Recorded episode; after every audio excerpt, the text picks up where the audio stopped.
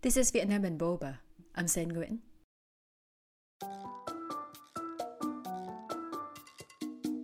Tết is Vietnam's most important holiday. It is more than just a one-time blowout like New Year celebrations in many Western countries. It is a seven-day festivity charged with symbolism and meanings that sees a combination of religious rituals, secular and social customs. There's a range of quintessential Tết scenes, smells, and sounds that you cannot miss. The classical, jovial Tết songs,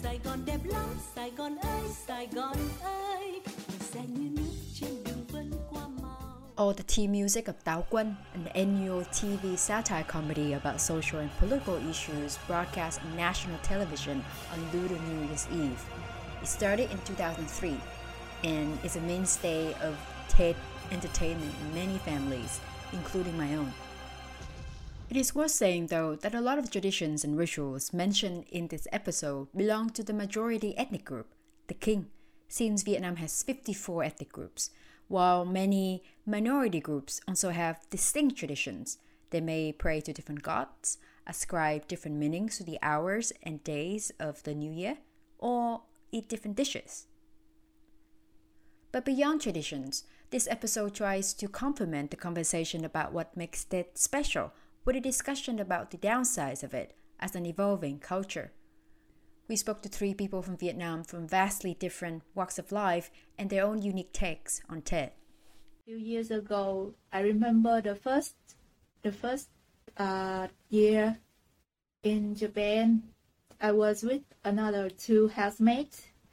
That's Bùi Trúc Quỳnh, a thirty-year-old Saigon native who is a trainee manager in Japan, where she has lived for five years, which equals five consecutive Tets she did not spend with her family.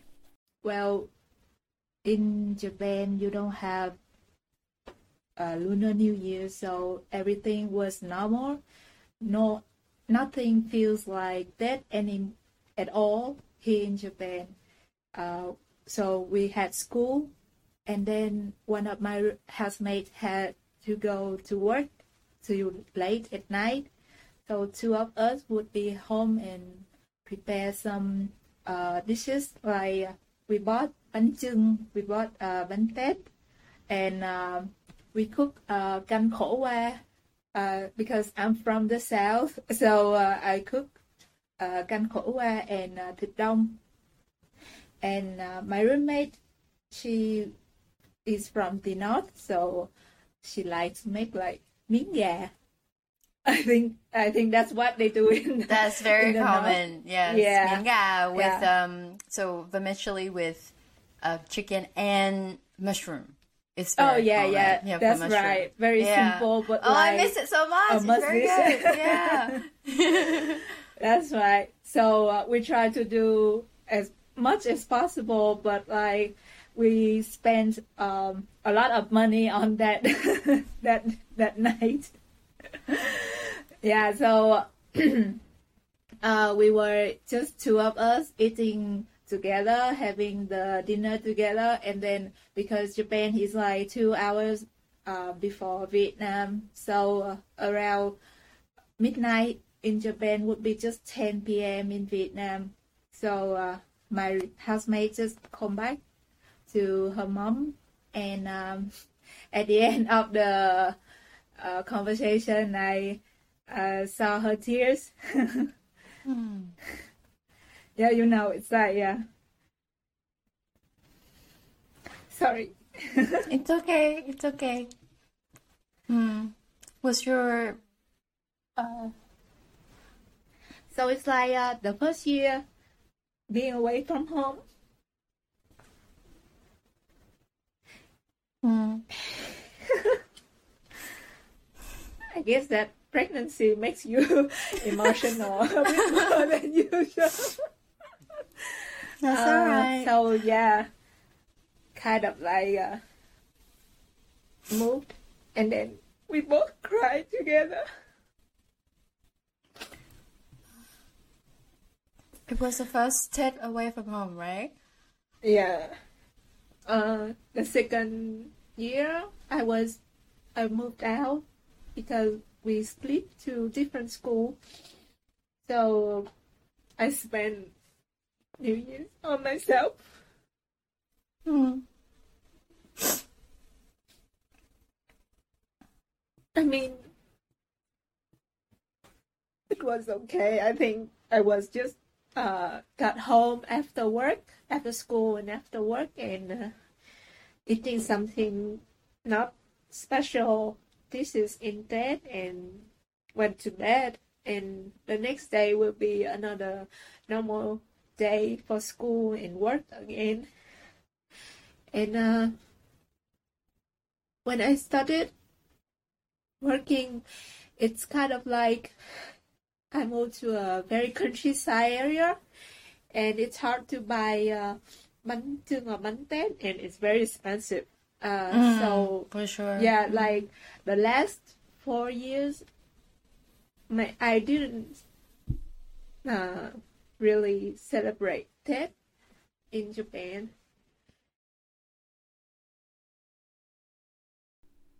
Quỳnh reminds us of many stranded members of the Vietnamese diaspora who couldn't be home for Tết due to continued border restrictions. Over two years into the pandemic, a flight home which involves travel costs and fluctuating quarantine regulations remains extremely difficult and complicated for many people, especially for those with limited resources. There's so much one can learn about the mentality of the Vietnamese by looking at the ways they celebrate Tết. Tết is about connection. Every person rekindles with three important connections during this sacred time. The first is a reunion with the family. People flocking home from all over the country and the world to be in each other's presence, bringing home long overdue hugs, gifts, oftentimes also money. The second connection is with the spirits of the ancestors. They visit and groom their ancestral graves and altars as a sign of respect.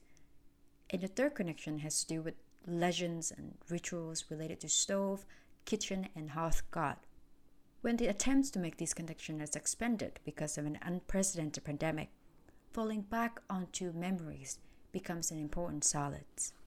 A few years ago, before I moved to Japan, uh, my family also get together and uh, we we make bánh chưng and bánh tết.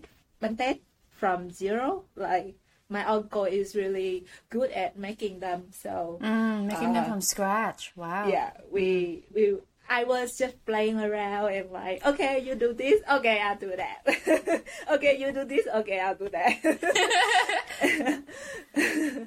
And like, uh, yeah, I think most people would like when uh, at night we while cooking bánh chưng and bánh tết, you will have some drinks. Well, I was kid, so I cannot have alcohol drinks. My parents would, and we have soft drinks, and we can stay up, stay up like as late as possible. And my mom would never tell us to go, like, go to bed. It's too late. It's dead. So you can stay up as how long as as long as you can be awake. Yeah, it's kind of like very uh, nice. Really great moments that I want my children uh, to at least once in their life experience and enjoy that moment too.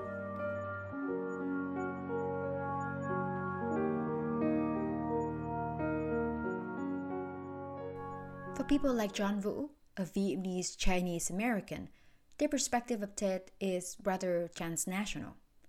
John's father was a refugee fleeing by boat in nineteen seventy-nine and has not been back to Vietnam since. In two thousand nineteen, his son, a business operation manager, decided to move to Vietnam. John didn't get to experience Tết in the country until then, and for him, it was an opportunity to connect with his relative in Vinh Long province in the Mekong Delta after hearing so many stories about them from his mother. And I have a bunch of friends, some are who are local Vietnamese, Uh, another portion are Viet Kiều, like me, from all over the world, uh, Germany, Australia, um, France, Canada, everywhere. And we all, you know, around that are in the kind of same situation. They're all like me living in Vietnam for multiple reasons. Some of them had family to go visit, some didn't, and some took the time to travel. For me, I wanted to take the time to visit family and also travel later because it's like a long two-week period and I had that time off from work. But I define family in my own way, I think. Uh, they are my blood relatives. Uh, but I felt comfortable with them and I wanted to come visit them and continue to build that relationship. Uh, additionally, and to also have the opportunity to learn more about my family's background, uh, you know, from their stories, from their perspectives, and mainly to see the hometown in Tết, because I've heard so much about how uh, festive it is and how everyone comes back and, and you know, how much people are just happy to be home.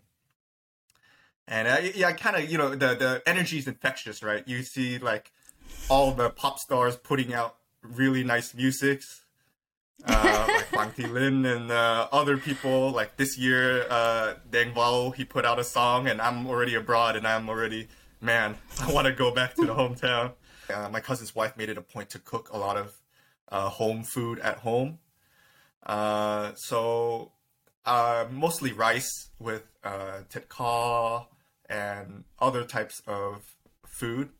Uh, mm. Thịt kho tàu, uh, in particular, because uh, my my mom's side is also um, you know ethnic Chinese, mm-hmm. so mm. we had some of that food. I don't have like images in my mind in particular of a particular food, but we just had a lot of food, and man, it was so good. I think you just described the Um, signature of what Tết is. People just remember eating a lot and smelling uh-huh. food all around twenty-four seven. Um, but to be honest, it isn't that memorable for me in Vinh Long. Uh, hmm. I think more memorable is my grandpa on my dad's side, who in the U S made it a point to make a lot of bánh chưng and, uh, you know, uh, give it uh, several to each family. So actually, uh, in, in the U S, we have a lot of that where we bring each other different foods, and one of that is bánh chưng. But in, in, in Vietnam, I've experienced that too. I had coworkers giving me uh, a couple, and I had family giving me a couple. Uh, my my family, before I came back to Saigon from Vinh Long, they they bought a, a gà đi bộ, a, a walking chicken, and uh, slaughtered it uh, right there before I got on, and then like uh, you know, take, told me to take it back. Uh, Did you? And, yeah, I took it back. Yeah, I was kind of oh afraid that there's not, you know, I won't be in, I won't have refrigeration for maybe four hours, maybe five. But I think it's fine. Just popped it in the freezer when I got home. They sacrificed a chicken out for, for your journey. Yeah. Wow, I don't think I've ever received that kind of honor. I don't think any any of my family member ever killed um, an animal for me before any trip oh. that I took. So you're that very is pretty lucky. Uh, special. I'm think- uh, I mean, they're very proud of uh, the chicken back in, you know, in Vinh Long, in uh, in the Mekong. They're like, this, our chicken's way better than the chickens up in Saigon. You know, you can't get oh, this type right. of uh, yeah. walking chicken with this type of uh, meat. And I probably would agree. I guess such a, a gesture of, of of of carrying through food for Vietnamese mm. anywhere is not strange, um, mm-hmm. and especially during Tết. Um, and but I think your story goes an extra mile in the sense of that it it it's it's it's a labor they put in to prepare that chicken mm. for you.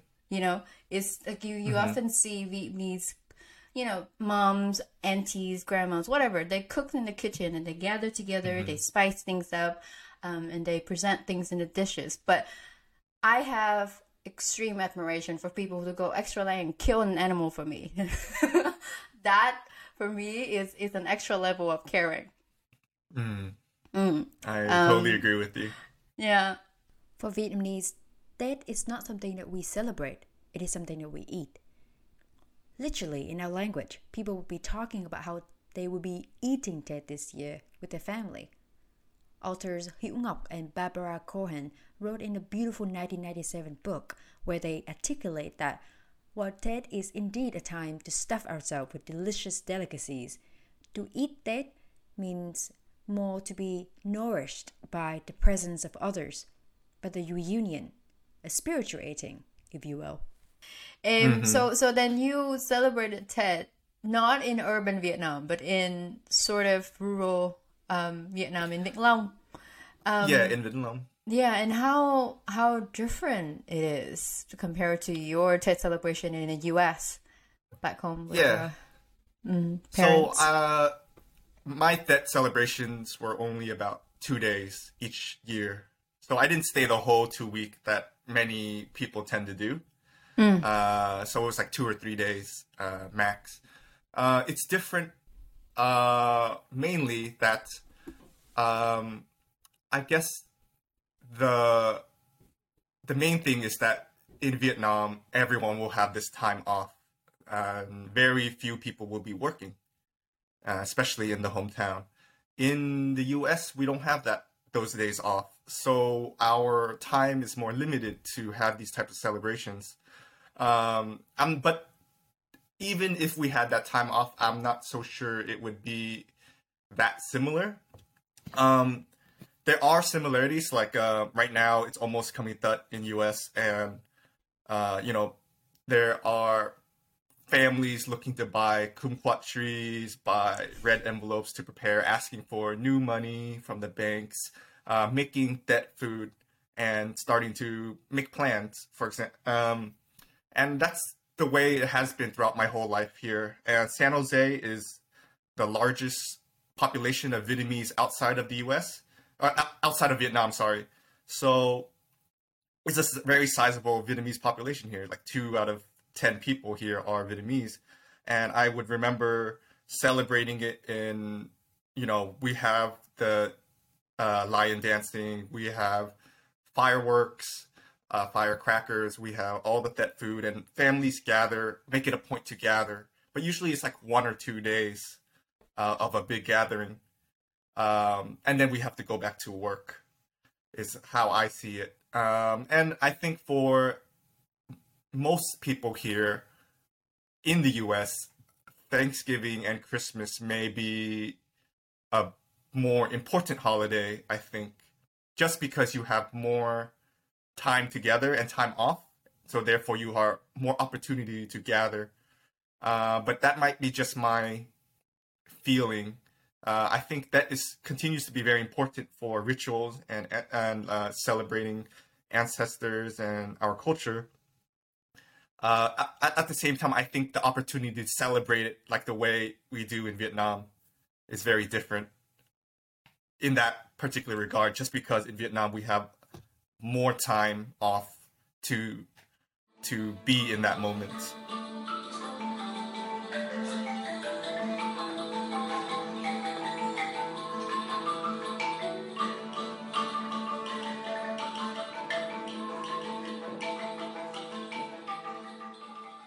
Indeed, family is a nuclear value of Tet, which is an occasion for reunions to honor and continue traditions, to shower each other with love.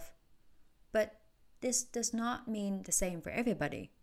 Nguyễn Thanh Trang, a Saigon artist and mental health advocate, tried to reconcile with the fact that she does not have the same affection for Tet like most Vietnamese, having grown up in England for ten years in boarding schools from the age of nine to nineteen.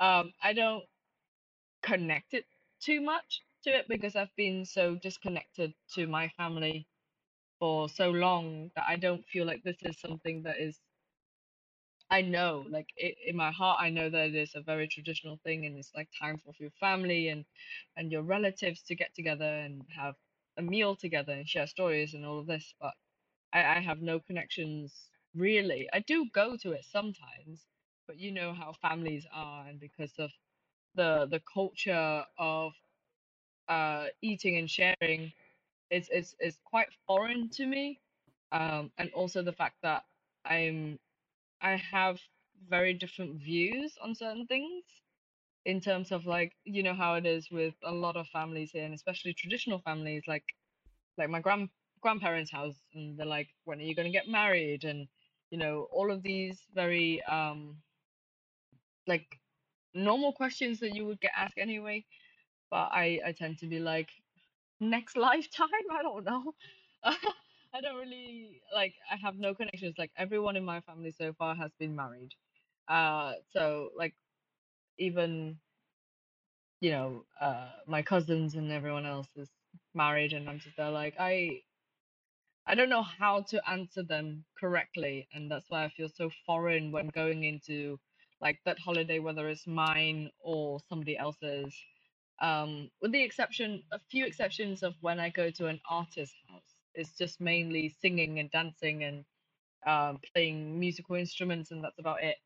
Uh, we don't talk about um, things like that. We just talk about art, essentially, um, and just enjoying life as it is, rather than talking about like, oh, what's your job, and like, how much are you earning, and are you going to get married? Are you going to have kids? When it, no, not if, but when are you going to have kids, and when are you going to get married? And I find that it's like, I, I'm not comfortable enough to be in a situation like that, and, and be able to be politely enough to tell them, I don't want to answer this, but at the same time, I have to, but they're not going to like my answer, which is kind of sad, but it is what it is. Yeah. Chang's struggle is not an anomaly. Personal questions asked during family occasions like that, such as when are you having kids, how much money do you earn a month, how much money do you send your parents a month, when are you buying a house, and so on, are increasingly receiving less tolerance, especially among young Vietnamese people. During the two thousand seventeen Tết, pop singer Big Phương released a very catchy song called Bao giờ lấy chồng, when are you getting a husband? It went viral, with the chorus go, don't you ask about my marriage.